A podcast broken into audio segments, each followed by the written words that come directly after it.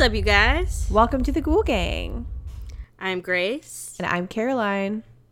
and we are here to talk about some spooky shit. Indeed, indeed, we are. Um, Is this six? Six weeks? I think it is. We're doing pretty well. I, I would say so. We start out every episode like really congratulating ourselves. Just proud. Just proud that we got to this moment this is the most You know- consistent I think I've ever been on anything in my entire about life. About anything. Yeah. Like I think it's okay for us to be proud. We have to celebrate the so, small too. milestones after the last two years that we've had. Seriously. And my Halloween decor. it's so great. I still think that we should do a photo shoot in front of it on Saturday. Right? after Oh yeah, either before we're going to our mm-hmm. first haunt mm-hmm. of the season. Yep. Yeah. We'll Is this your haunt- first proper haunted house? Not like ever, but I mean, it it's the first in a couple years. Because, like I told you, I used to go to Anoka in Minnesota. They have like Right. it's like the Halloween capital of the world, and they have like Right. this basically a theme park for uh, haunted houses. It's all different types. The last time I went, there was a corn maze. There was a Christmas themed haunted house that was honestly like a little rapey theme. Like I was, I was off put by that. okay. Santa was like a sexual abuser, and I was like, I'm not. I don't know. But Oh. you know, it, it's for adults, so I guess trigger Well, warning good. is implied, but it was not. It was not implied, and I was uncomfortable. But that said, it was a really fun time, um, and the corn maze was great, and because it was like alien themed. Um, Ooh, love Mm-hmm, that. Like some crop circle situations. and like just creepy, like very, very good costume. I don't know, just very good. I was I was very scared, but I pretended not to be, and I was the least scared of all my friends, so they put me in front. so Of that was course. fun. That was great. I'm I'm kind of in the front because I I tend to like run. yeah, I just kind of like speed up more and more as we'll go. see who gets pushed to the front uh, on Saturday. We'll see which of us is gonna Well, it's just betray gonna the be other. the two of us. I know. They love it when it's just like a small group. Like, yeah, because they'll they're gonna mess with us big time. But I'm ready, baby. Oh, I'm ready. It's been ready. it's been a while. I need some adrenaline. Yeah, I really You would like to like maybe pee my pants just a little bit, just a just Oh. a tad. A little. Just like a little chainsaw Yeah. pee pants. um yeah, so that's our first one. We've got a few more on on deck and hopefully we're going to do an episode about some haunted attractions and what we think about them, Yeah, I'm excited. So if which we live- were going to do before, but we were, but I was in Europe for a month, so yeah, right. Yeah. And then Ellie, I think the teacher strike was happening. Oh, that's right. Yeah, no, it was. It hasn't been, and also then, la- yeah, and then last year and the and year then before, COVID and Yeah, it's not Yeah. like it's really been a very uh, opportune time to. Yeah, you know, when there's a pandemic, you don't really want people screaming in small spaces. No, it's Just funny how that works. everywhere. yeah. and there's still a pandemic, but I guess we're just that's another way that we can just raise our fear level. It's like it like really gets real. Oh, I've got I've got a hundred pack of KN95s, and I think, you know, being vaccinated, all that, we're hopefully they're doing some precautions. They try not to pack you in so you're not like they want to separate you yeah, from everyone. yeah. That got we- weird tangent. Leading question for Mm-hmm. this week. What is your favorite celebrity who has passed? Dead celebrity. My favorite dead celebrity. I mean, there's a lot to choose from, um, but I think I would go with Anna Nicole. I just I love I love Anna Nicole. I love I loved her reality show. I was like a religious watcher. I just loved her whole vibe and style. She's like so gorgeous, so funny, and like she really like justice for Anna Nicole. Like I So you stole mine. really. Wait, Yes. were we both?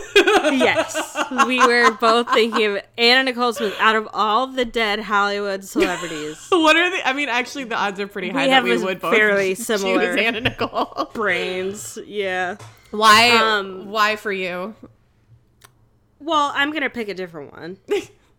Are we just doing movie stars? Or are we doing like I wouldn't even think. I don't think Anna Nicole is a movie star, so I don't. I don't think we're doing just movie no? stars. She was just a star, just dead celebrities, you know. just dead celeb. Yeah. Um, Me and Brittany threw a dead celebrities costume party in like the middle of February in like 2014. And Love that. Which was great because we basically just wanted to throw a Halloween party, but we were like, we can't throw a Halloween party, so it has to be a theme costume party. And that was a great, a great theme for a costume party. that is I kind of want to do it again. perfectly themed part. Are you having a party for your birthday this year? Maybe I should do a dead celebrities party. Yes. now that I'm getting back to blonde, I could be Anna Nicole. You could. You could be. I was Anna Nicole. Uh, I went to the Soho House New Year's Eve party, and for some reason it was '90s themed, and I don't I don't know why, but I everyone kind of came as like a '90s celebrity, and I was Anna Nicole. Although very loosely Anna Nicole. I mean, it was just kind of like I did the hair, and I don't know. I have a big ass, so like I've got huge boobs. yeah. So, um, I'm gonna do someone that we covered, Oh, Miss Brittany Murphy. I knew it. I knew it. You took the words right out of my mouth. because I feel like had I gotten to spend time with her when she was alive, we would be like, "Fuck that guy." Yeah. Not literally, No. Simon no, Monjack. Certainly not. Get him out of your house. out. Kick let's him out. let's go for a walk, get some sun, Mm-hmm. maybe get you to the doctor, Yep. Yep. and maybe could have prevented such a sad death. I feel similarly with Anna Nicole. Like I feel like she just needed like some support. She needed real friendship with people that she wasn't paying. She needed Right, not employees. she needed validation on things that weren't the way that she looked and you know, she she needed I just she needed to know that she was like a really funny, smart, bright ray of sunshine that made me really happy. I sincerely was like so so upset when she died. oh, and with her son, Oh. devastating. Oh my god, I oh and like her baby daughter, her b- daughter know, had been her born just baby. like and then there was that custody battle that was wild. It was a whole thing. I it was actually- a whole big thing. have been following Larry Birkhead, who is her baby daddy slash like what Yeah. was he, her doctor or her lawyer? I don't remember. He no, was, or that he was, the Howard photographer. St- Howard K. Stern was the lawyer. that's right. That's right. The ph- he was like a photographer, right, or like a reporter. Something like that. I don't know. Yeah, he he has like a joint account with Dannielynn, her daughter, who's now like Mm-hmm. Sixteen.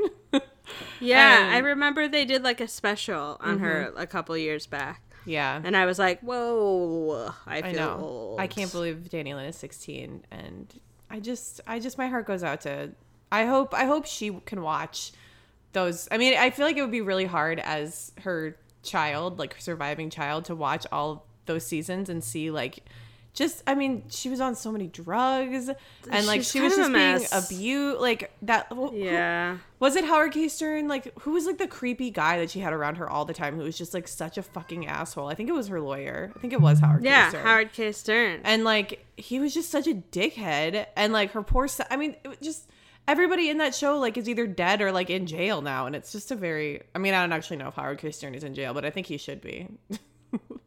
So this week we are talking all things haunted Hollywood.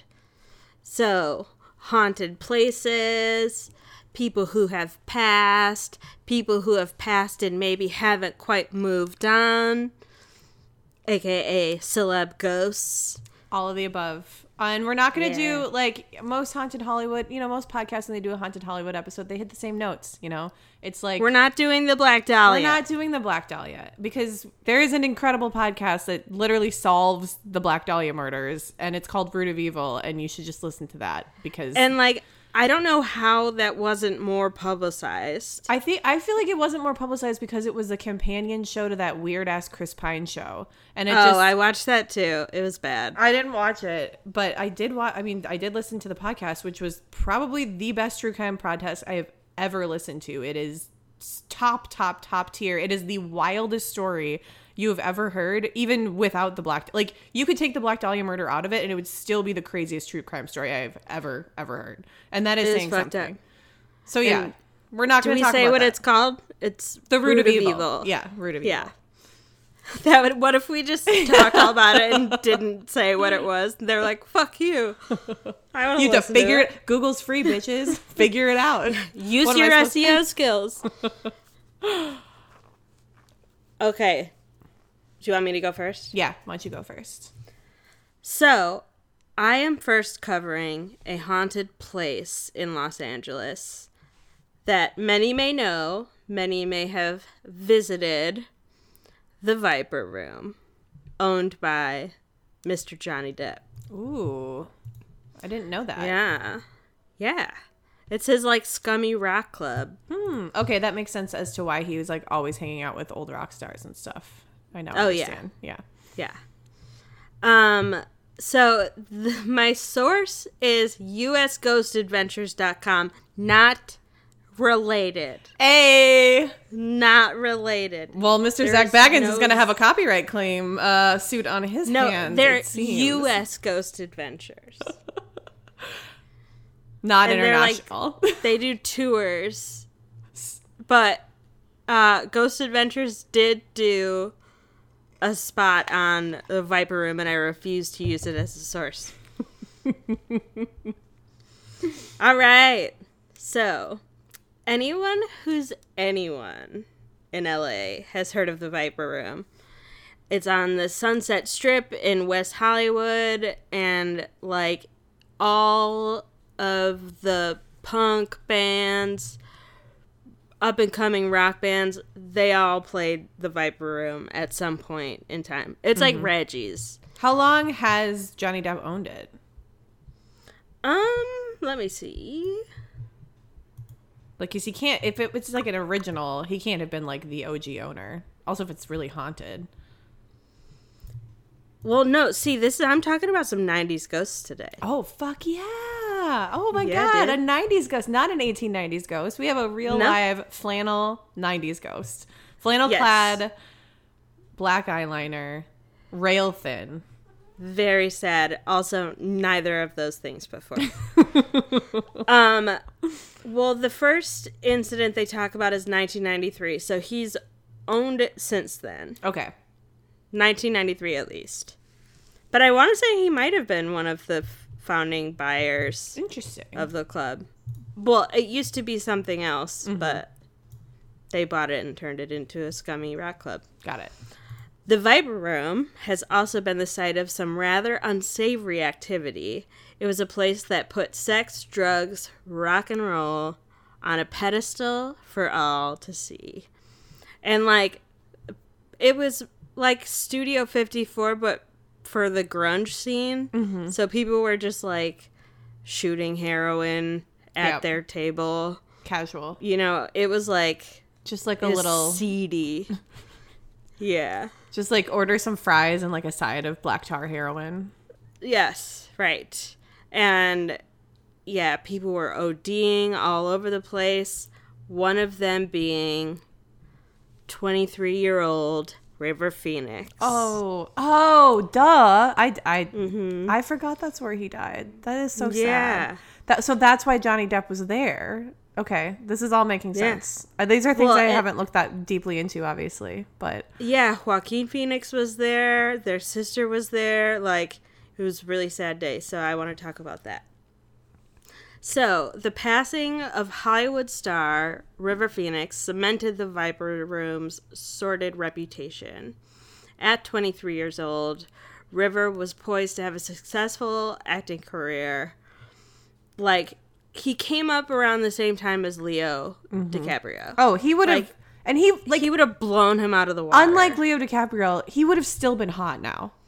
Oh my god, I know. Like and he would have like him dating like only under 25 year olds would make sense to me because I can imagine River Phoenix as like a 50 year old man and he would be mm, chef's kiss. He probably he would only Oh get better with age.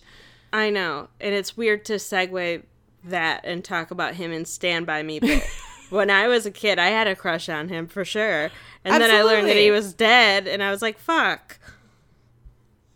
So yes, he collapsed in 1993 on Halloween outside of the Viper Room. So he technically didn't die inside.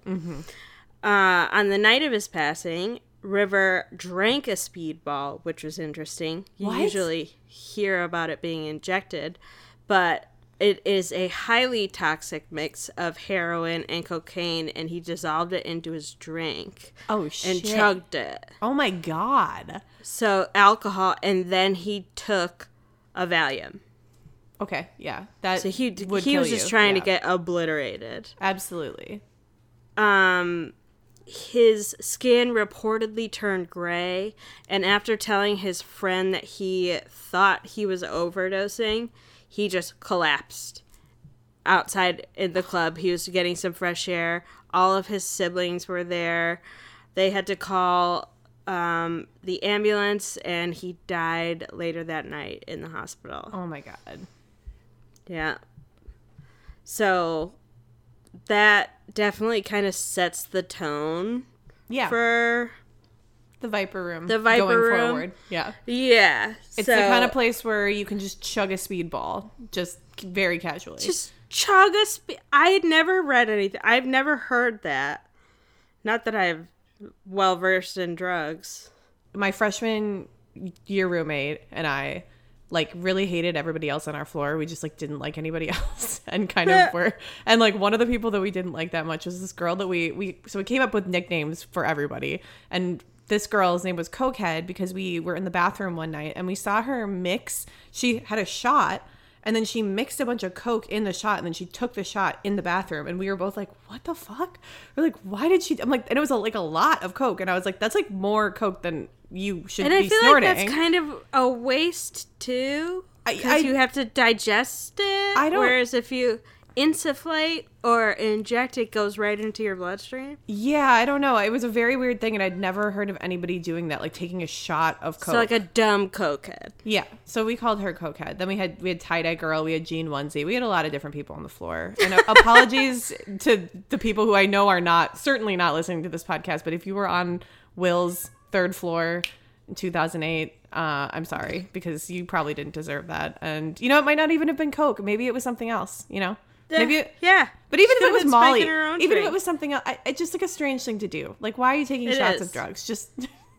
just snort them like and the rest do of it us. do it in your room in private you know Yeah, like don't- you don't need to like spread that around in the bathroom. Like I have spent the last like twelve years thinking about it, and it's haunted me.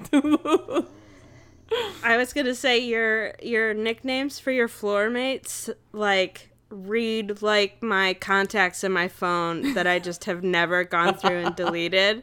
Like especially like dating. During I the saw, Tinder era, yeah. yeah i i saw um scumbag emporium.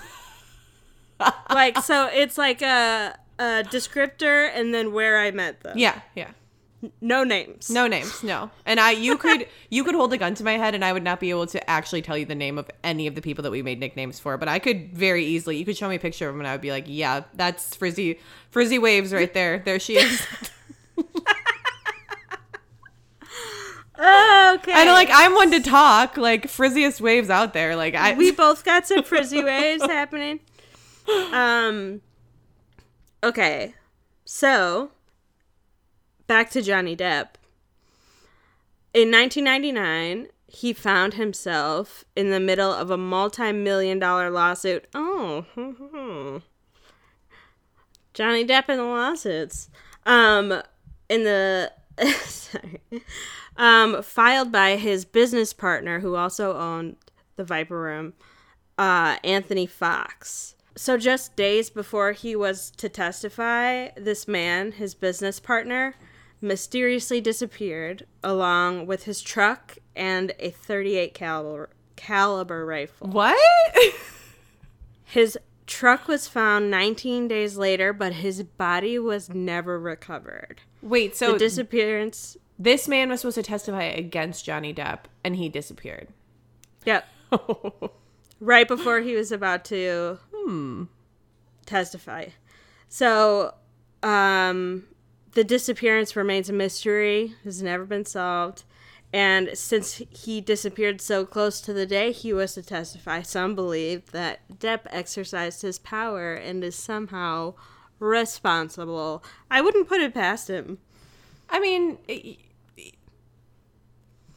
there's It's a lot of money multi to be multi million dollar. Yeah. I mean, that that is a coincidence. So he was never found?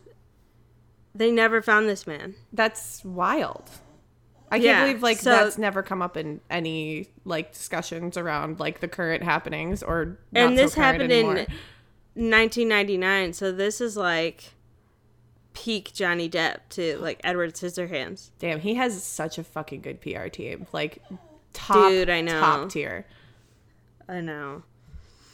Um. Ugh. I'll read it because it's on here. The Viper Room appeared on Ghost Adventures. Fuck yeah, it did. Hell yeah, it did. Zak Bagans and crew, they do not miss. They don't miss. If it's haunted, they've been there. They will always be there. And there is not, there's not going to be an episode of this podcast for the We know! foreseeable future in which, We know. and let let it be known that I did not mention him. I know. You It- have now you have now brought time. up Zak Bagans adjacent content twice in I this episode, and I have not. I kind of like that we have polarizing views because we will always have something to discuss. Oh, absolutely. Yeah. No, I mean, I wouldn't like, you know, I I could start a Ghost Adventures podcast with a fellow fan, but like what would the fun be, you know? Like we Yeah, would just if you just fangirl. no. And I, I also don't really think he deserves it. Like I don't I am self-aware enough to know that like my it's like it's not rational. It's just it's kind of like trauma bonding. Like I've just spent I spent the last 2 years inside and watching Ghost Adventures and now now it's It was so funny, like, because we in the group chat, we saw this progress.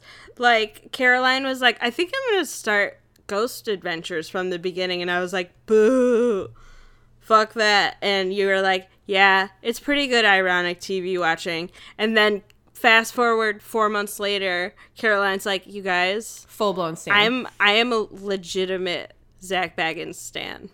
full-blown. And Like- we were like, how?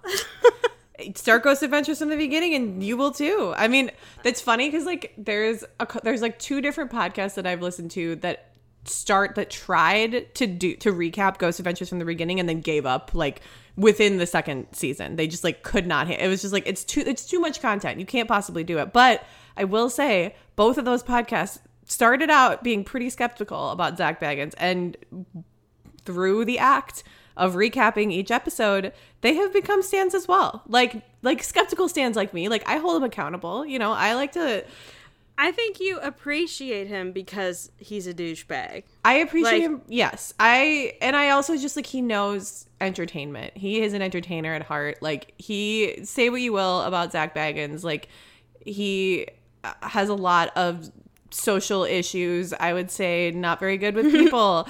very strange behavior, like probably an asshole to date. Like sorry Holly Madison, but uh, but he knows he knows how to entertain and Can That's I just say, in a original Ghoul Gang episode, I think it was episode five, I listened to recently, and I referred to the Ghost Adventures crew as a walking set of Ed Hardy T-shirts. And you weren't wrong. Like I would never dispute that. I would Yeah. never. I would never correct that. I mean that that's exactly and I was like, are. with your thick, thick leather band fossil watches, like, get the fuck out of here. So, for the Viper Room, it is not just the tragic passing of River Phoenix that attracts ghost aficionados and hunters to the Viper Room. The club was also a renowned mobster hangout, and as we all know, there's sketchy history there. So there's probably ghosts too. Was it a mom hangout in the 90s or before Johnny Depp bought it? Both. Ooh. So one of those underground poker games was played there, like Molly's game. Mm-hmm. But not. It, but I don't think it, it. It was Molly. I just rewatched that. But like Leonardo DiCaprio was in the game, like a whole bunch of celebrities, and but it was run by the mob, and the whole story was like she ran the game, but she started taking a cut and the mobsters who hired her found out and like intimidated the shit out of her until she just turned herself in. I've never seen that movie, but it seems similar to the beginning of Ocean's Eleven when uh, George Clooney goes in and like Topher Grace and like uh, I remember that. like the girl from Charmed are all, are all playing um like an underground game of poker, like trying to learn how to play poker. Mm-hmm. Do you remember that? And it's like Yes. that like mobster that's teaching them. Yes, I remember. Um but yeah, this is a lot more mobby and a lot of like we're going to kill you if you don't pay up situation. So in 2017, the TV ghost hunting crew Ghost Adventures paid the club a visit. During their investigation, they heard disembodied voices saying, "I'm confused." Which is a fair. It's probably Zak Bagans like in the bathroom, but the lights are off. He's like, I can't see. I'm confused. or one of his like stoner cameramen. it's like his little butler Theo that he has in his haunted Yeah. museum. we make Oh, him he dresses or up like a justice for ventriloquist. Theo. justice for Theo. Um. So the crew told the ticket booth operator Rita about them, and she claims that the voice belongs to the ghost of River Phoenix, um, who initially, you know, didn't know what was happening to him, was disoriented. As you would be after As you- chugging a speedball. Which is a drinkable thing we have learned today. My God. Don't drink drugs, folks. Don't do it. Don't drink drugs. Don't do them either. I mean, just the safe ones. So, according to Rita, this ticket taker who has been working there forever, I guess, um, the spirit of River Phoenix isn't the only entity in inside the club. So, during Rita's decades long tenure at the Viper Room, she experienced some pretty unexplainable things. I've had my hair yanked, a hand on my leg. Oh, they're grabby, these guy ghosts. Mm, I mean, you know, I believe it. imagine if it had been Leo DiCaprio instead. Like think about think about all the under 25 year olds who would be being just Groped at the Viper Room. groped at the Viper Room. Jesus. But there's a chick too, she said. She was texting texting me once from a dead number. I'd talk out loud to her and she'd text me a response. what? She was really mad and frustrated that I couldn't see her and said I was standing right in front of you. What?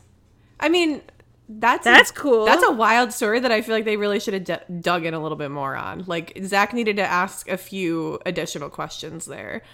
Like, Oh, he probably did, but I'm not going to watch and find out. well, I, that'll be the episode that I watch tonight Yeah. before bed. You have to I will report back. report back.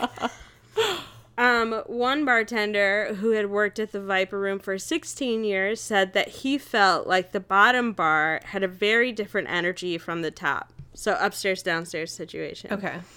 Um a more malevolent one. He said he felt a constant pressure in his chest whenever he was down at the bottom bar and that he even had seen glasses fly off tables on their own. I was picturing glasses off someone's face. Also someone creepy. just grab your glasses and be like, that would be disorienting. I'm confused. I would say I'm confused. Oh my gosh. Um of course Zach claimed that the the bar is a site of a spiritual portal and an opening to the ghost world that cannot be seen. yep, that sounds about right. Of course he does. So yeah, that's the Viper Room. It's still open, but Tom Sandoval played a show there, so I'm guessing the caliber of artists has uh, fallen quite a bit. Yeah, that's unfortunate. Well, I guess maybe Not it's not unfortunate because I don't want any of the modern artists that I like to meet unfortunate Die. deaths there or get sucked Yeah. into a portal into the netherworld. Like, don't want that for anybody. Or get their glasses slapped off their face. or their glasses slapped out of their hands. Like, none of it. Yeah. wow. Okay. Yeah. Um, So that is the Viper Room. That is wild. I am going to do just to jump off of that. I'm going to talk about Speaking of drugs, um, Whitney Houston and her and the very wild circumstances of her death and also the aftermath, which I was not really familiar with. Like I Oh, yeah, dude. um so we all know Whitney Houston, icon, legend, um, musical juggernaut, one of the greats. My land. She Sorry. died at the Beverly Hilton on February 11th, 2012, which was the day before the 54th Grammy Awards. Um, and every year leading up to that, the record producer Clive Davis um, would throw a party, and so he it became a tradition for like the last thirty years for him to host a party th- at the hotel the night before the awards. Um, but this year, Houston wouldn't make it. Um, and I am reading an article on allthat'sinteresting.com. This is my source. Um, so earlier that day, uh, Houston's longtime assistant, Mary Jones, had left the singer's suite for moments to find a dress for her to wear to the party. She comes back and she sees Whitney face down and unresponsive in the bathtub. The Beverly Hills Fire Department arrives at 3:30 p.m. They perform CPR for 20 minutes and they pronounce her dead at 4 p.m. Um, there was drug paraphernalia littered around the bathroom. Whitney has had a long history of drug abuse. Unfortunately, she had a very tumultuous relationship with Bobby Brown that was very drug fueled, cocaine, uh, drinking, like pretty much all the drugs. I think crack, which is just cocaine anyway. Um, so this but she had gotten sober in years since and had seemed to have been getting this was kind of like the eve of her comeback like she was planning on performing at this party um and it the coroner's report did conclude that she had been acutely intoxicated from cocaine and that this contributed to her accidental death but um lots of people think that foul play was involved. Um, and to this day, there are numerous unanswered questions about how she died when she was just 48 years old. So, going back to the beginning here, Whitney Elizabeth Houston, she's born on August 9th, uh, 1963, in Newark, New Jersey. Her dad was an army veteran. He worked for the city. Her mom, she was a gospel singer, and she was also Di- Dionne Warwick's cousin. So, fun fact singing runs in the family. Um, her mother had sung backup vocals for Aretha Franklin, um, and Whitney Wow. met her as a child. So again, this is like quite the dynasty of she really had it in her blood. Um, she had like began singing at an early age. Her voice was so powerful in her teenage years that um, she was hired as a backup singer to very famous people. Record producers came calling. Um, and in 1982, Clive Davis offered her a record deal with Arista Records um, just after he had just turned talents like Bruce Springsteen and Billy Joel into superstars. So she's just 21 years old. She releases her iconic debut album in 1985 with great hits like, you know, The Greatest Love of All, How Will I Know, which, like, I mean, everybody still rocks to those. I mean, she, again, her So voice good. is incredible. One of the best vocalists of all time. Um, so, with the unparalleled passion, the voice of an angel, her sophomore effort, Whitney gave her an Emmy Award for "I Want to Dance with Somebody," also another iconic track. She was grew into a musical icon in the span of a decade. Um, but unfortunately, you know, this is the 80s, early 90s, rampant cocaine use everywhere, constantly, all the time. Not like it's not in the industry now today, but I do think this is kind of the golden age of But coke. this is like this is like when crack like just hit the Mm-hmm. streets too. that true. So yes. It was like the epidemic, crack epidemic. So she was using a lot, and she marries Bobby Brown in 1982. Her drug use soars. Um, and Fuck that guy. yeah, she's in and out, you know, kind of sober, not sober, doing a lot of drugs. Bobby's doing a lot of drugs too. It's a very abusive situation. He like is physically abusive to her. I think emotionally abusive. Probably all the types of abuse that you can possibly experience. Um, but they do have a daughter um, named uh, Bobby Christina Brown in 1983. Um, What a misogynist to name your daughter after yourself. this is this is like more like Spears energy because it's like the Jamie Lynn Spears. Like it's just like why would you po- like the funniest part about Jamie Lynn Spears' name is that she was named Jamie Lynn Spears First of all, her father's name is Jamie. Her mother's name is Lynn. So they named her Jamie Lynn Spears. So they named her after both of them. But apparently, according to Spears family lore, she was named this because Jamie Spears didn't believe initially that she was his daughter. She he thought Lynn was having an affair, which like Oh Lynn was not having an affair. She was obsessed with this man to the point where like she's been fucking him for years since they've been divorced, like for uh, multiple decades. Like for some reason, in. even though he literally looks like the crypt keeper. but Rein it in. like so I'm they Britney. so once once they finally once he finally accepted that this was his child he was like all right well cool we're gonna name her after me jamie stop anyway back to whitney There's also JonBenét Ramsey. Her Oh, dad, John Bennett. like literally why so one thing that people found very weird about the death of Whitney Houston. I mean, her death maybe is not that weird in before today. I didn't think the death of Whitney Houston was that suspicious. I mean, it it seems like kind of the culmination of what happens when you abuse a lot of drugs over the course of your career. However, there's a lot of weird things surrounding it. And specifically, the thing that's the weirdest, I think, is the fact that this party that was taking place at the Beverly Hilton, like literally the floor below her. So she dies, and like she's literally on top of the room where the party's happening. Clive Davis decides to throw this party still. So it turns kind of into a tribute for her, but like her body is literally upstairs. Upstairs. Um, And so I, I've always thought it was strange that she was face down. It is weird that she was face down. And also she had bruises and also the water when they came to like extract her from the water, she'd been in there for a while and Mm-hmm. the water was like 93 degrees. It was like bo- so for her to have been in there for a while, like it must have been boiling hot. Like to the point where she would have had burns. Um That's so bizarre. which is very strange. So, like, her favorite event in music was the Grammy Awards and especially his party. She was in town that weekend to celebrate with her peers, but she died hours before it was scheduled to begin. She was staying in a suite at the Beverly Hilton on the fourth floor, just above where the party was being held in the ballroom. And Davis felt it was important to continue because that was something that Whitney would have wanted. She was so looking forward to tonight, even though she wasn't scheduled to perform. She loved music and she loved this night that celebrates music, he said in a tribute during the gala, while her body was She's- literally above him. The coroner's outside. Other tributes poured in that evening, including from Diddy, who called Houston one of the greatest voices ever. Alicia Keys spoke about their friendship, calling Houston my sister.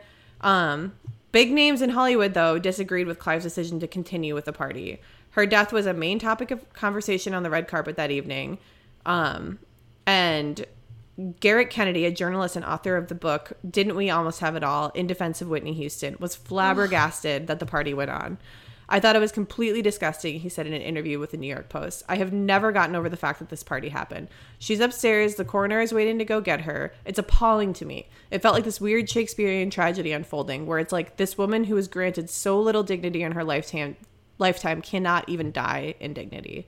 And I totally agree with that. That is Absolutely. it is so disrespect. I mean, I can't imagine like one of my friends dying in in the hotel where I am throwing a party and then continuing on with the party and then going to the Grammys. I mean, it just the whole thing is just like really distasteful and awful and Whitney deserved so fucked much better. Um so, you know, she when she checked into her Beverly Hilton suite, she was prepared to attend that party. Um her family later revealed that she had once been again been using cocaine despite um, being uh, going on Oprah a couple years before and saying she was sober. Um, so it seems like she had fallen off the wagon. So this is can happen in a couple of years, and it's L.A. and it's LA, yes. Um, one day, this is a weird detail that I didn't know. One day before attending the pre party, Whitney had a premonition. She said that God told her to go check on her 18 year old daughter in the bathroom. And when she went in to find her, she found her 18 year old daughter, Bobby Christina, asleep in the bathtub, about to drown. So this was a day before Whitney herself died in the bathtub. She said God told her to go. Whitney said that God told her to go in and check Chrissy, said um, Brandy Boyd, who's uh, Whitney Houston's goddaughter. Her mother was literally her savior. If my godmother had not walked into the bathroom at the very second she did, Chrissy would have died. And she and ultimately Yes. So her death is so that that's what happened to Whitney. And again, like in a vacuum, like that's it's very very very sad and very tragic, but it's not it's not that weird. However, like what happened afterwards is very weird. Like people call this kind of the cur- the the Whitney Houston Bobby Brown curse kind of. Like it does seem like a lot of people surrounding this death um, have also died. So, Bobby Christina, her daughter, I think she was like 18 when her mother died. She was very affected by this, obviously. She ended up having to go to the hospital to, um, like, because she was so, I think she had like a mental breakdown. She like checked herself into um, a mental health facility. Um, but she seemed to, you know, she was participating in some, she was doing some acting. She told people at the time that she thought that her mother like would want her to carry on her legacy and do singing and get into show business. So she was she acted in a Tyler Perry show. She did a couple documentaries about um, her relationship with her mother. And um, in 2014 or I think 2013, uh, about a year after her mother died, she announced her engagement to a man named Nick Gordon, um, who was kind of her brother.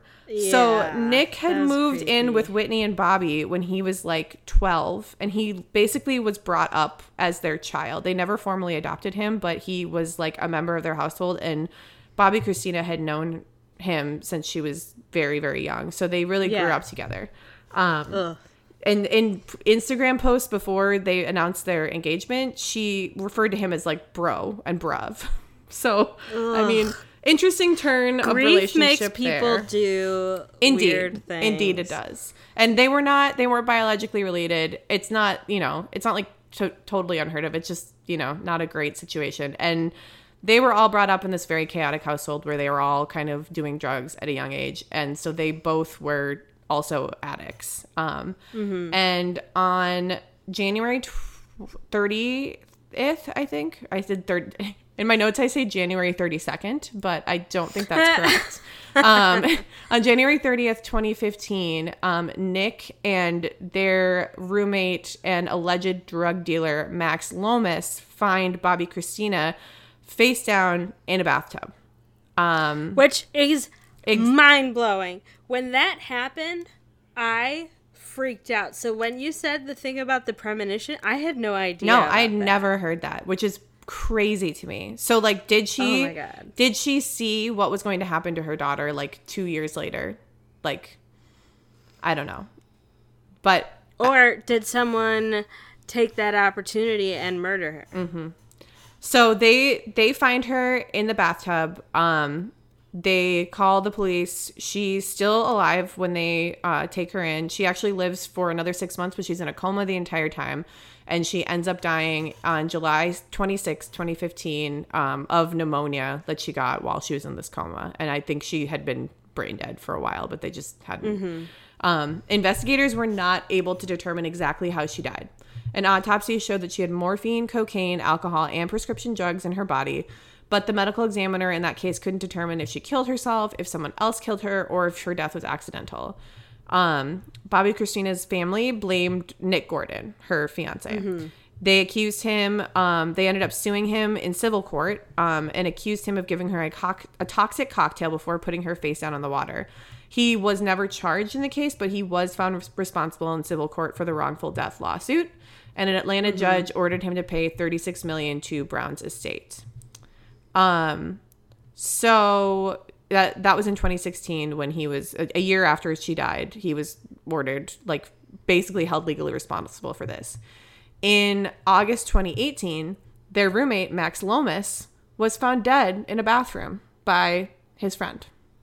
Jesus. He allegedly went to, according to the friend, he was hanging. They the, they were hanging out, and he went to the bathroom, and he took a really long time. The friend went in there to check on him, and they found him dead of a drug overdose. He, there was like a syringe next to him.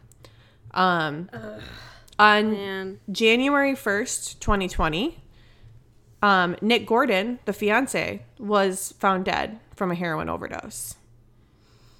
What? So everybody that was there, like that was it, what was involved in that found Bobby Christina, everyone is dead.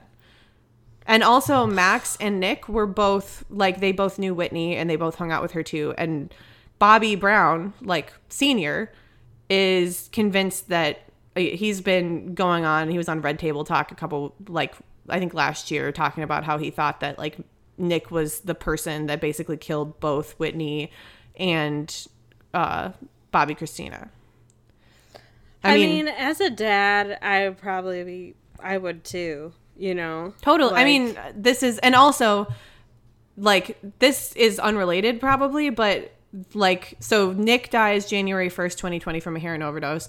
Bobby's um, child from another, a previous relationship from before with a woman named Kim um, that he had before, uh, I think before Bobby Christina, he dies from a heroin overdose on November 18th, 2020. So, like, I mean, Bobby Brown's a piece of shit, but like, I would not, like, this is awful. Like, what a, so such a sad, sad, sad story. Like, basically, his entire family has been completely decimated by drugs or, you know, maybe a curse.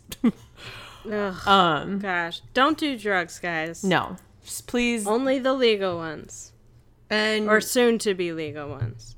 yeah so that is the very strange i, I would say um there's a lot of conspiracy around this but after and it i mean i can understand why just because it's a lot it's a lot of very very weird stuff. I mean but after doing a lot of research on this today i didn't realize how crazy it was i will say i don't think there is a conspiracy i just think it's a really sad story about what happens when you get caught up in hard drugs and you lead other people that you love into it and i don't know bobby christina though i i don't i wouldn't the fact that she was found the exact same way as her mother is really really That Yeah. was it. That was like terror horrifying to me. Like, even if it was just an accident, like, ugh, so Um, sad. there is like a little okay this is we're gonna try to lighten it up here even though it's not that late but there's a kind of when this when whitney first died there was a lot of a couple so whitney dies in february 2012 and a couple weeks later or maybe even a couple days later blue ivy carter is born and so there was there was a lot of uh conspiracy theories going on Hmm. online that um the the blue ivy was actually the spawn of satan and that blue ivy is a reworking of the name Yulub Yivi, which Twitter users and other conspiracy th- theorists allege is the name of Satan's daughter, although there has been no evidence to prove such a concept. Jay Z. Her name is Sabrina Spellman. they basically thought that um, Whitney Houston's sudden death um, was murder at the hands of the Illuminati, and that she was a sacrifice in order to bring Blue Ivy Carter into the world. So, um, yeah, I'm just gonna put that out there. I think that might be it. Yikes, dude. Yeah. Well, the next person I'm talking about is funny. What happened to him Not so funny. not. No. So this is also an ATI article. Uh, inside the tragic death of comedy icon John Belushi and the Chateau Marmont Hotel. The Chateau Marmont, man, just like the Beverly Hilton. That those places are haunted as shit. Also, I changed my answer about the leading question. It's Robin Williams. Oh yeah, yeah. Yeah. As it, yeah. I I got the notification on my phone. I was walking home with my groceries and I dropped my groceries and just started crying. I that was a really really sad day. It was a tough day. I went on a date that night and it got weird. Anyway, so on the night of March 4th, 1982, Robert De Niro and Robin Williams were snorting cocaine in John Belushi's hotel room. The next day, Belushi was dead. On March 5th of 1982, John Belushi was found dead after injecting a speedball, heroin and cocaine, at the Chateau Marmont. Not safe to do whether you drink it, you inject it, or you snort it. You, you shouldn't do it. Just don't anyway, do it. anyway. None of them. Um, and if you don't know the Chateau Marmont, it's like a kind of gothic style um, hotel in LA on the Sunset Strip. Um, and it's it was they had bungalows, so like celebrities had a little more privacy when staying there. So, although John Belushi's death marked the abrupt end of his career as an actor, comedian, and musician, it came as no surprise to those who knew him best, and I think people just in general in pop culture like knew Yeah. that he had an issue with this. Robin Williams, you know, Yeah. Robert De Niro. I didn't. I he was probably just the cool guy who's like, He's like, I'm Yeah, down for whatever. Hmm, you know. yeah. He's like got a cigar. Um, so filmmaker and close friend Penny Marshall, she knew about Belushi's drug use all too well. And she said, I swear you'd walk down the street with him and people would just hand him drugs. Like, because of he was the king. He was Yeah. in Animal House. Yeah. You know? he was like the party king. Absolutely. Yeah. Yeah. yeah. When you like make a name for yourself in like that kind of entertainment and like really just and that's like kind of like your persona, I feel like it's really hard to live that down. You know what's really upsetting? He was only 33. Was he was only 33? Yeah. He was a rough So- 33, man. Oh, that's what I'm saying. Like the amount of drugs, it definitely took a toll on not only his physical appearance but his oh my god. well-being. I would have I mean I would have guessed like it I thought he was like 43. I know, but nope, he was 33. Um, he was in the original cast of Saturday Night Live, which is iconic in itself. He spent a lot of time in Chicago at Second City, so we love him. Um, and he was in the Blues Brothers. He was. Chicagoans, we love that Chicagoans, you know, Kingston Mines, we love it. Yeah. So this is just more about his career, but I want to get into his haunting. So, on February 28th, 1982, Belushi checked into Bungalow 3 at the Chateau Marmont. Um, little is known about his movements for the next couple of days, but one can assume he was on a pretty solid bender. Um, however, grand jury testimony by SNL writer Nelson Lyon shed light on Belushi's last few hours. Lyon testified that on March 2nd, Belushi, Belushi showed up at his home with Cathy Smith, a Canadian drug dealer he met on the set of SNL. According to Lyon, Smith injected both men with cocaine, a total of five times that day. The co- injecting with cocaine is like so aggressive.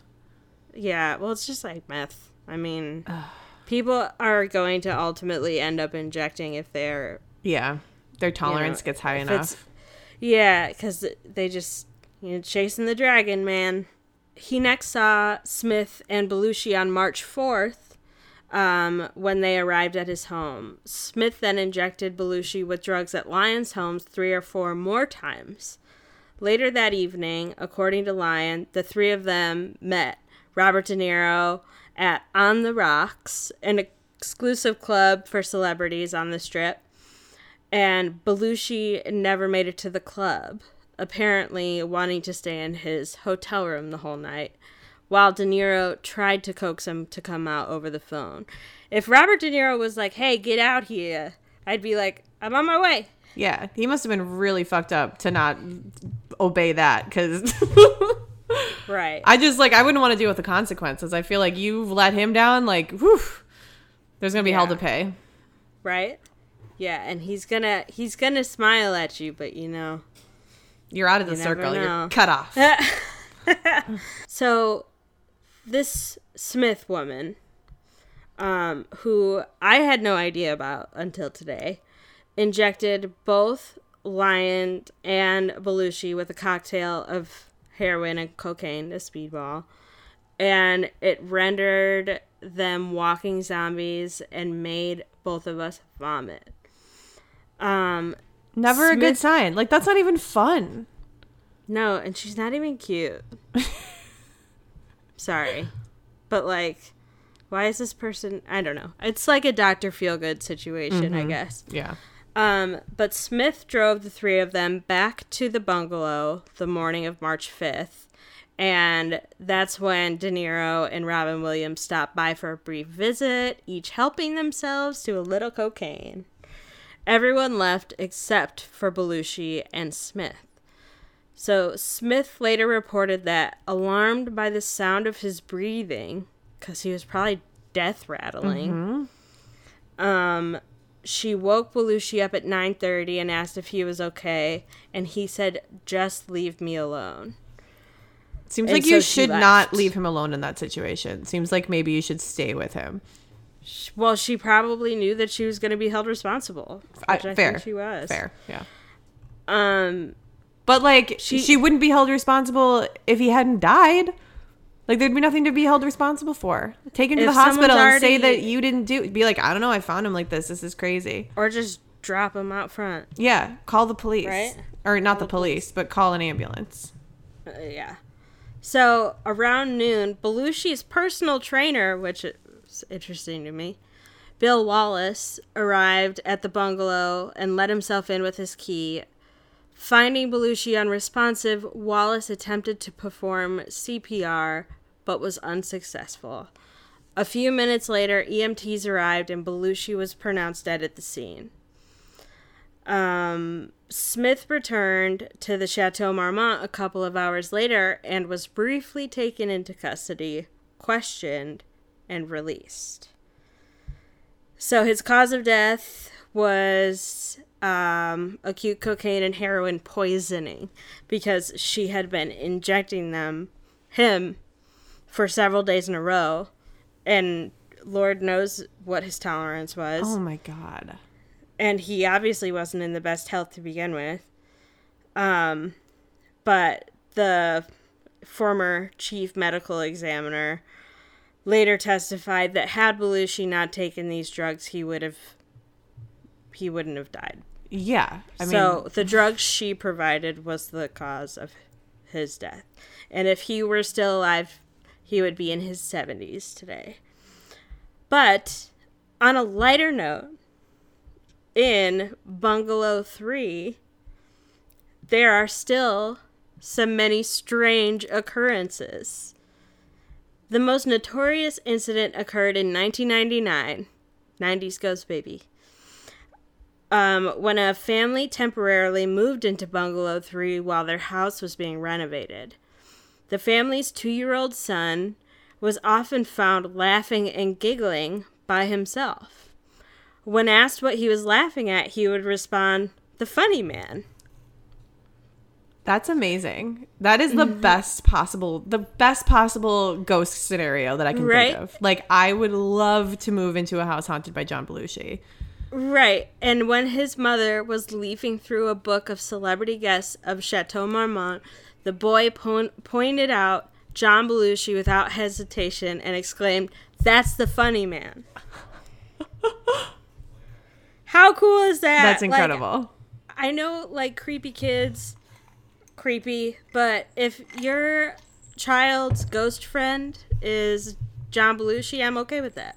100%. Yeah. That's, So, I mean, yeah, that's that's John Belushi. I feel like he'd be like good with kids too, you know? I feel like he'd be like a really chill ghost to have around. Like, I'd want my, that ghost around my kid. I mean, and he would really be like, don't do drugs, kids, because like, look what happened to me. Yeah. You know, like, Well, and he'd just want to make everybody laugh. Mm-hmm. damn. Same kind of thing with Chris Farley. But Yeah. we'll save him for another episode. We'll save him for a Chicago episode. Um, well, I'm gonna I'm gonna finish this off with something that I had never actually heard of, and another movie that I need to watch. Um, the basis of another movie that I need to watch. So, it's the Entity House in suburban Los Angeles. Have you ever heard of this? Have you seen the Entity? No, It's an but it 80s reminds horror me movie. of No End House, which I want to watch again God. already. No End House is so. I finally finished it, and it's on. I I don't even I don't even want to start the third season because I know it's not gonna be better. it's not. It's not. Yeah, it's not nearly as good. Um, well, the entity house is it might look like some I'm reading off of laghosttour.com. Um, that's where this article is. It may look like an ordinary house in the middle of a of suburban Los Angeles, but the home is known for having a story that was published into a book and later adapted into a horror movie of the same name, which I'm actually surprised has never been remade since it was like a pretty like well received 80s horror movie. Like maybe it has, but I don't think so. I've never heard of the story before. Maybe it just you'll you'll see why. It might not be like people might be a little bit squeamish about it being published today or being like remade today. Um okay. So this is a story of Doris Bither. Um, the house was occupied in the early 1970s by a woman named Doris Bither and her four sons. She was a single mother and she had suffered from a lot of health issues that required her to take medication. Um, she had a lot of childhood trauma, um, and the medication that was prescribed to her was apparently psychiatric medication, but I have don't have uh, details of that. She had a history of physical abuse, um, sexual abuse, and substance abuse in the past. So, at some point during the night, Bither was asleep and was, was awakened uh, by a sexual assault by what appeared to be three spirits. She would Oh, recall no. two of them holding her down while a third one assaulted her. Ghost. Oh my god. At some point later, Bither was visiting a bookstore near the UCLA campus when she o- overheard a lecture taking place about paranormal activity. The lecture was performed by Barry Taff and Kerry Gaynor, both working for a parapsychology parapsychology lab at the UCLA campus. This was back in the 70s when parapsychology was like a legit subject Right. and they Same taught it at UCLA. yeah. Which I like I wish I wish so badly that I could have gone to college and taken a parapsychology class. Like can you imagine? You know the Warrens did guest lectures in those classes Oh for sure. God. I mean, eh, these days it would be Zak Bagans, so I don't necessarily need to take it today, but um so um she approaches them and she tells them about her ghost assault and that leads Taff and Gaynor to set up a preliminary interview with her on August 22nd, 1974. So they come over to her house. Um, while being interviewed, Doris recalls hearing the spirits banging on the walls, lights flickering, and even moving around the house, despite the home being occupied by four of her children. This is, you know, they're kind of like, mm, you know, it's probably something else. It was reported that she'd been suffering episodes of what could be known as sleep paralysis, which Taff and Gaynor believed could have been linked to her claim of being assaulted by spirits.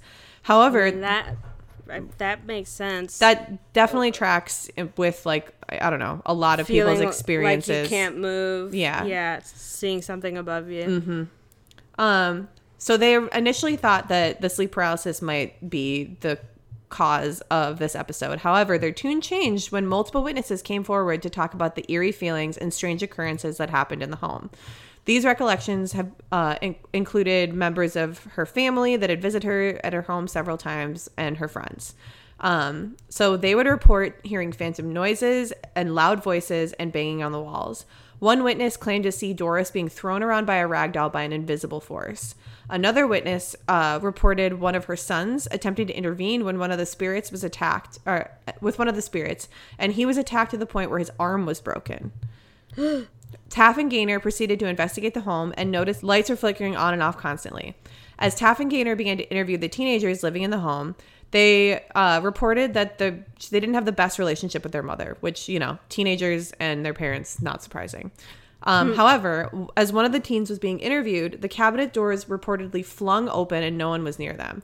Pots and pans would hit the floor violently without any explanation or reason. And to make matters even more hair raising, no tremors or earthquakes were said to be reported at the time because this is LA, so we have to kind of consider that as an option. Earthquake country. So Taff and Gaynor wasted no time taking pictures of every room in the house, and when the photos were developed, they noticed white orbs in many of the photos. And you can look these pictures up online; they are very creepy.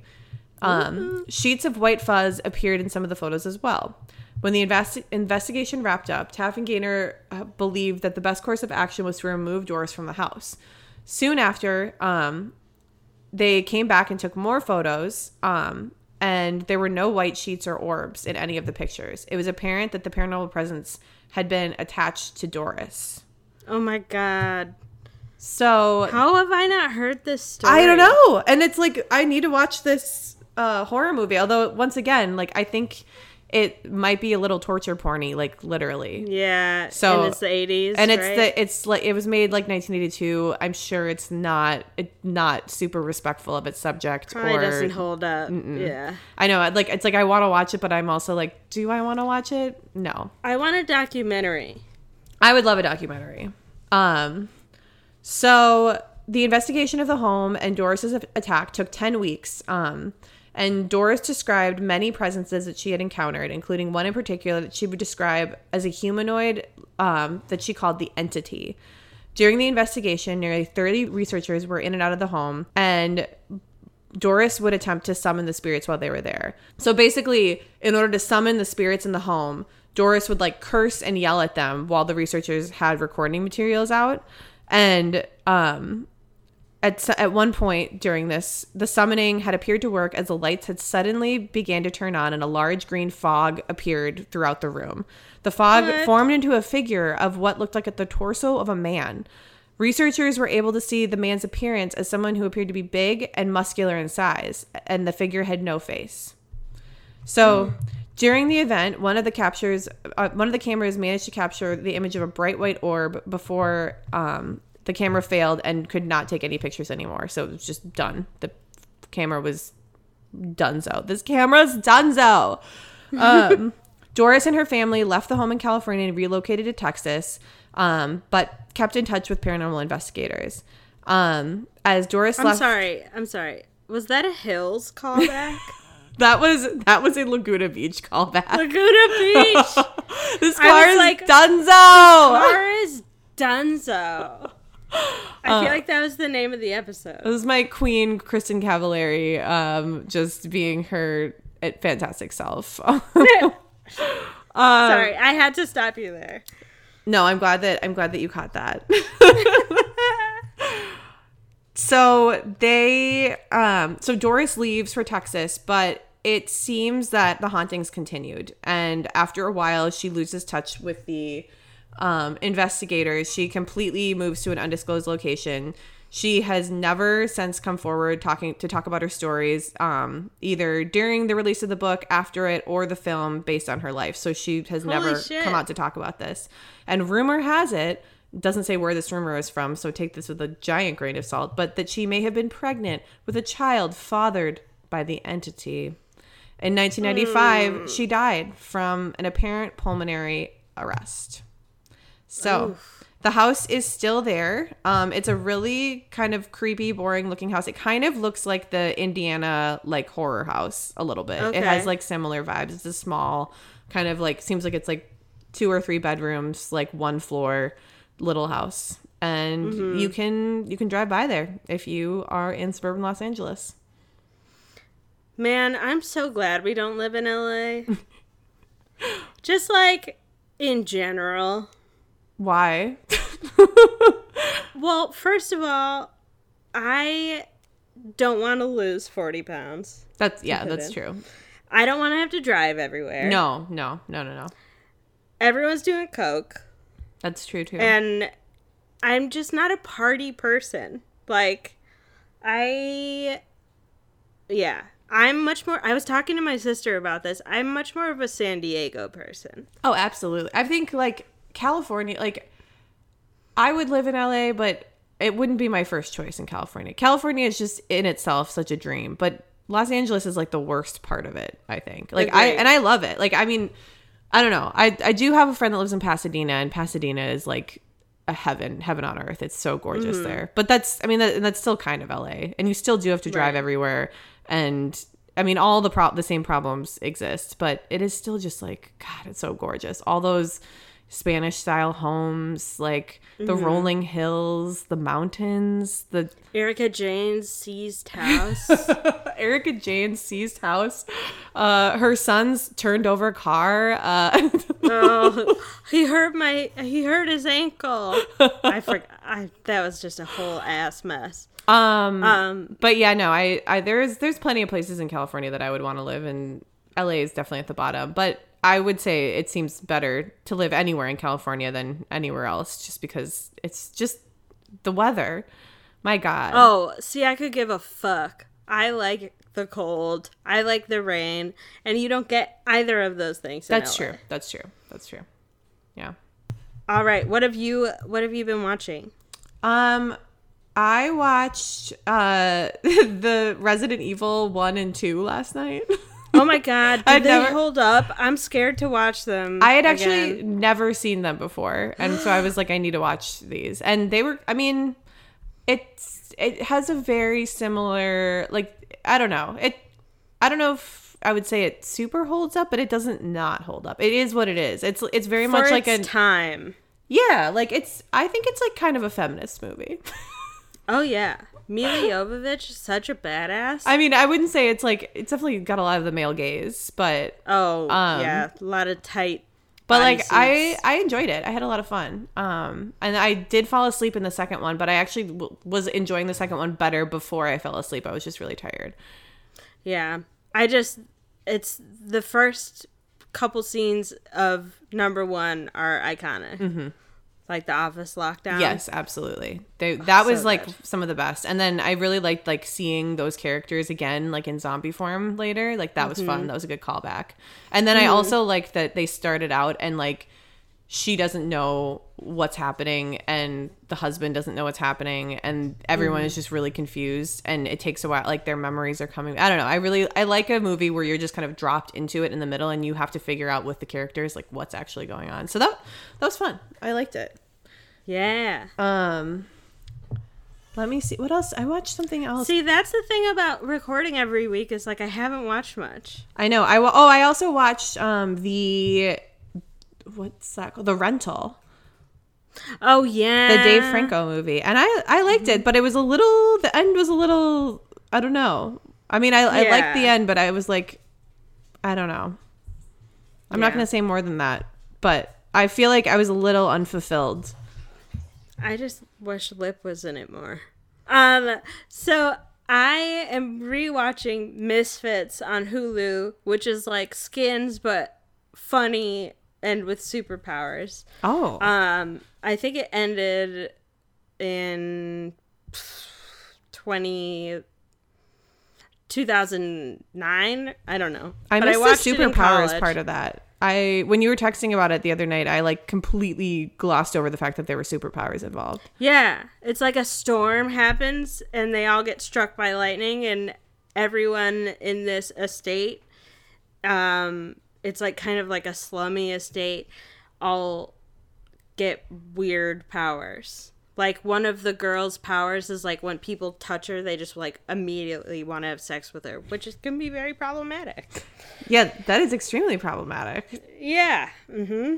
Um, I also not a watch, but I've been listening to Red Handed. Are have you listened to Red Handed? It's a true crime podcast. They cover a lot of lesser known cases, which I appreciate. And they're British and their comedy is just like on point. I love it. I need Yes. I need some new pod. I need some new podcasts. Honestly, I've been I'll I'll text it to you for sure. I've been re-listening to Undisclosed, Rabia Chaudhry's podcast, like the first the first season of it, just because of the Adnan Syed news. So, um, just getting reacquainted with that case and all the reasons why. I'm pretty pleased that he's out of prison. I mean, again, don't know the truth and probably never will, but it does seem like I don't think that he did it. No. And I like it's funny because I had just listened to that as like a fall asleep podcast because I've listened to it so many times. Mm-hmm. But um to serial or Regardless- undisclosed? oh yeah, just serial. Mm. Um yeah, something about Sarah Koenig's voice just puts me right to sleep. Um I hear that. but either way, there was no beyond a reasonable doubt, and he had incompetent counsel. yeah. Like, so he did not get a fair trial and was denied appeal, and it's You should listen. You should go back and listen to Undisclosed because they literally take apart like both like both the state's case and kind of the serial narrative within like the first Right. two episodes. You're like you're just like oh like well I didn't know that and had I known that I would have thought much differently, Sarah. right. but I'm a firm, firm believer in innocence. um but oh, what I was gonna say was before we jump off of this, I think we should make a comment about the Dahmer series. Oh yeah. Did I was- you watch that whole thing? I did. I didn't watch it. I'm not gonna watch it. I wouldn't bother. I'm not gonna watch it. I I mean I I've, I watched literally the clips of it that I watched were like so traumatizing that and I know that they're all real. Like I know all those Mm-hmm. things really happened and it was and I like Evan Peters was absolutely born for that role. Like I think he fucking killed it. Absolutely 100 he deserves like all the Emmys for that, but I also am just so disturbed. I don't know. I like There's something like especially when victims' families are still Yeah. around Yeah. and you make a big thing and then people are making like memes of hot Dahmer. No. And it's like stop it. That's that's the worst. And the families And- don't are not on board with it. It'd be one thing if the families were No. like, "Yes, we want this out there. We want people to see what happened." No, like it's not like uh, th- that's how I felt about the act too, like the Hulu show, where Oh, like with Gypsy Rose. with. Gypsy Rose because Gypsy Rose like didn't want that to happen. Like Gypsy Rose was Oh, really wow. opposed to the making of that and really felt like it didn't fully capture what had happened to her and felt like it like cheapened the experience. And like there's a really fucking there's a good documentary that that whole thing is based on that like actually Mommy, Dad, and Dearest. yeah that she like participates in and that she's like a full you know that she's really consenting to so i just felt like the whole show i mean i actually did watch that whole show and i it was really good. Patricia arquette fucking kills it. But i can but it made me feel like i think i was like halfway through when i found out that gypsy was really opposed to it and it really like dampened the experience of watching the rest of it just because it's like man. Yeah. it's kind of how i feel about all of those shows that are coming out that are based on these documentaries. Oh, and we've been talking about that, like the Plathville, the yeah, the girl from Plathville or whatever. I love you now, die. Yeah. like it's too soon. and, even the staircase. I mean, like, I, like my Queen Toni's in it, and I've heard like multiple people mm-hmm. have been like, "Have you watched the staircase on HBO?" And I'm like, I watched like 15 fucking episodes of that documentary. Like, is there anything new in this like Right. scripted series other than just like Queen Toni being a queen? Like, and we know that she's the queen of horror. We know, like, I don't like I can just rewatch Hereditary if I want to see Toni being a I icon. I do, I do have to say that she acts out the three possible scenarios: uh, her husband tripping and falling, and the owl. the owl theories and okay, well, Yeah. So I would recommend just watching those scenes and also the dynamics between the half siblings. okay. Was I mean, really. I have heard really good things about it, and that is one that I think I would watch. And say, I'd like, but I mean, it's just such an annoying trend lately where it's like I've listened to this podcast or I've watched this documentary, and now there is like a scripted series about it. They did this with the thing about Pam too, which also Pam's relatives like did Mm-hmm. Did not want not that. not Pam's relatives, but the I, whatever her I don't remember what the name of the victim is, but Which is so sad. which is so sad exactly but she her children were like absolutely not like we don't want to see this like and it was made Right. into kind of like a funny like you know renee zellweger's in it it was like kind of like a dark comedy and it's like it's this is somebody's mother who was stabbed multiple times and then your your father went, to, went to prison prison. for it it's like not funny no. But on on the Dahmer note, you're exactly right. Where it's it just feels like watching the documentary. yeah like because they nail everything so perfectly, even like the sets and especially Evan Peters Mm-hmm. and his accent and just his affect. yeah he looks it's like exactly just watch like a him. documentary. and like the scenes that they set up are so upsetting like the the one clip that i saw was the scene that i that i know of- that i you know that everybody knows about where they have you know the he's like hit this guy on the head and he's escaped from his apartment and the cops come and these two women are like he's bleeding back. from his head. And he mm-hmm. just uses the fact that he's gay to make the cops so uncomfortable that they allow him to go back into the apartment. I mean just like it is so upsetting and it literally happened. And it's like do we need to see this played out on film? Like do the does this victim's family need to watch their loved one like be murdered as entered i just like I don't know. Like it's very it's very conflicting. And I mean like I obviously love true crime and like you know, was making nipple belt jokes about Ed Gein last week. So like who who am I?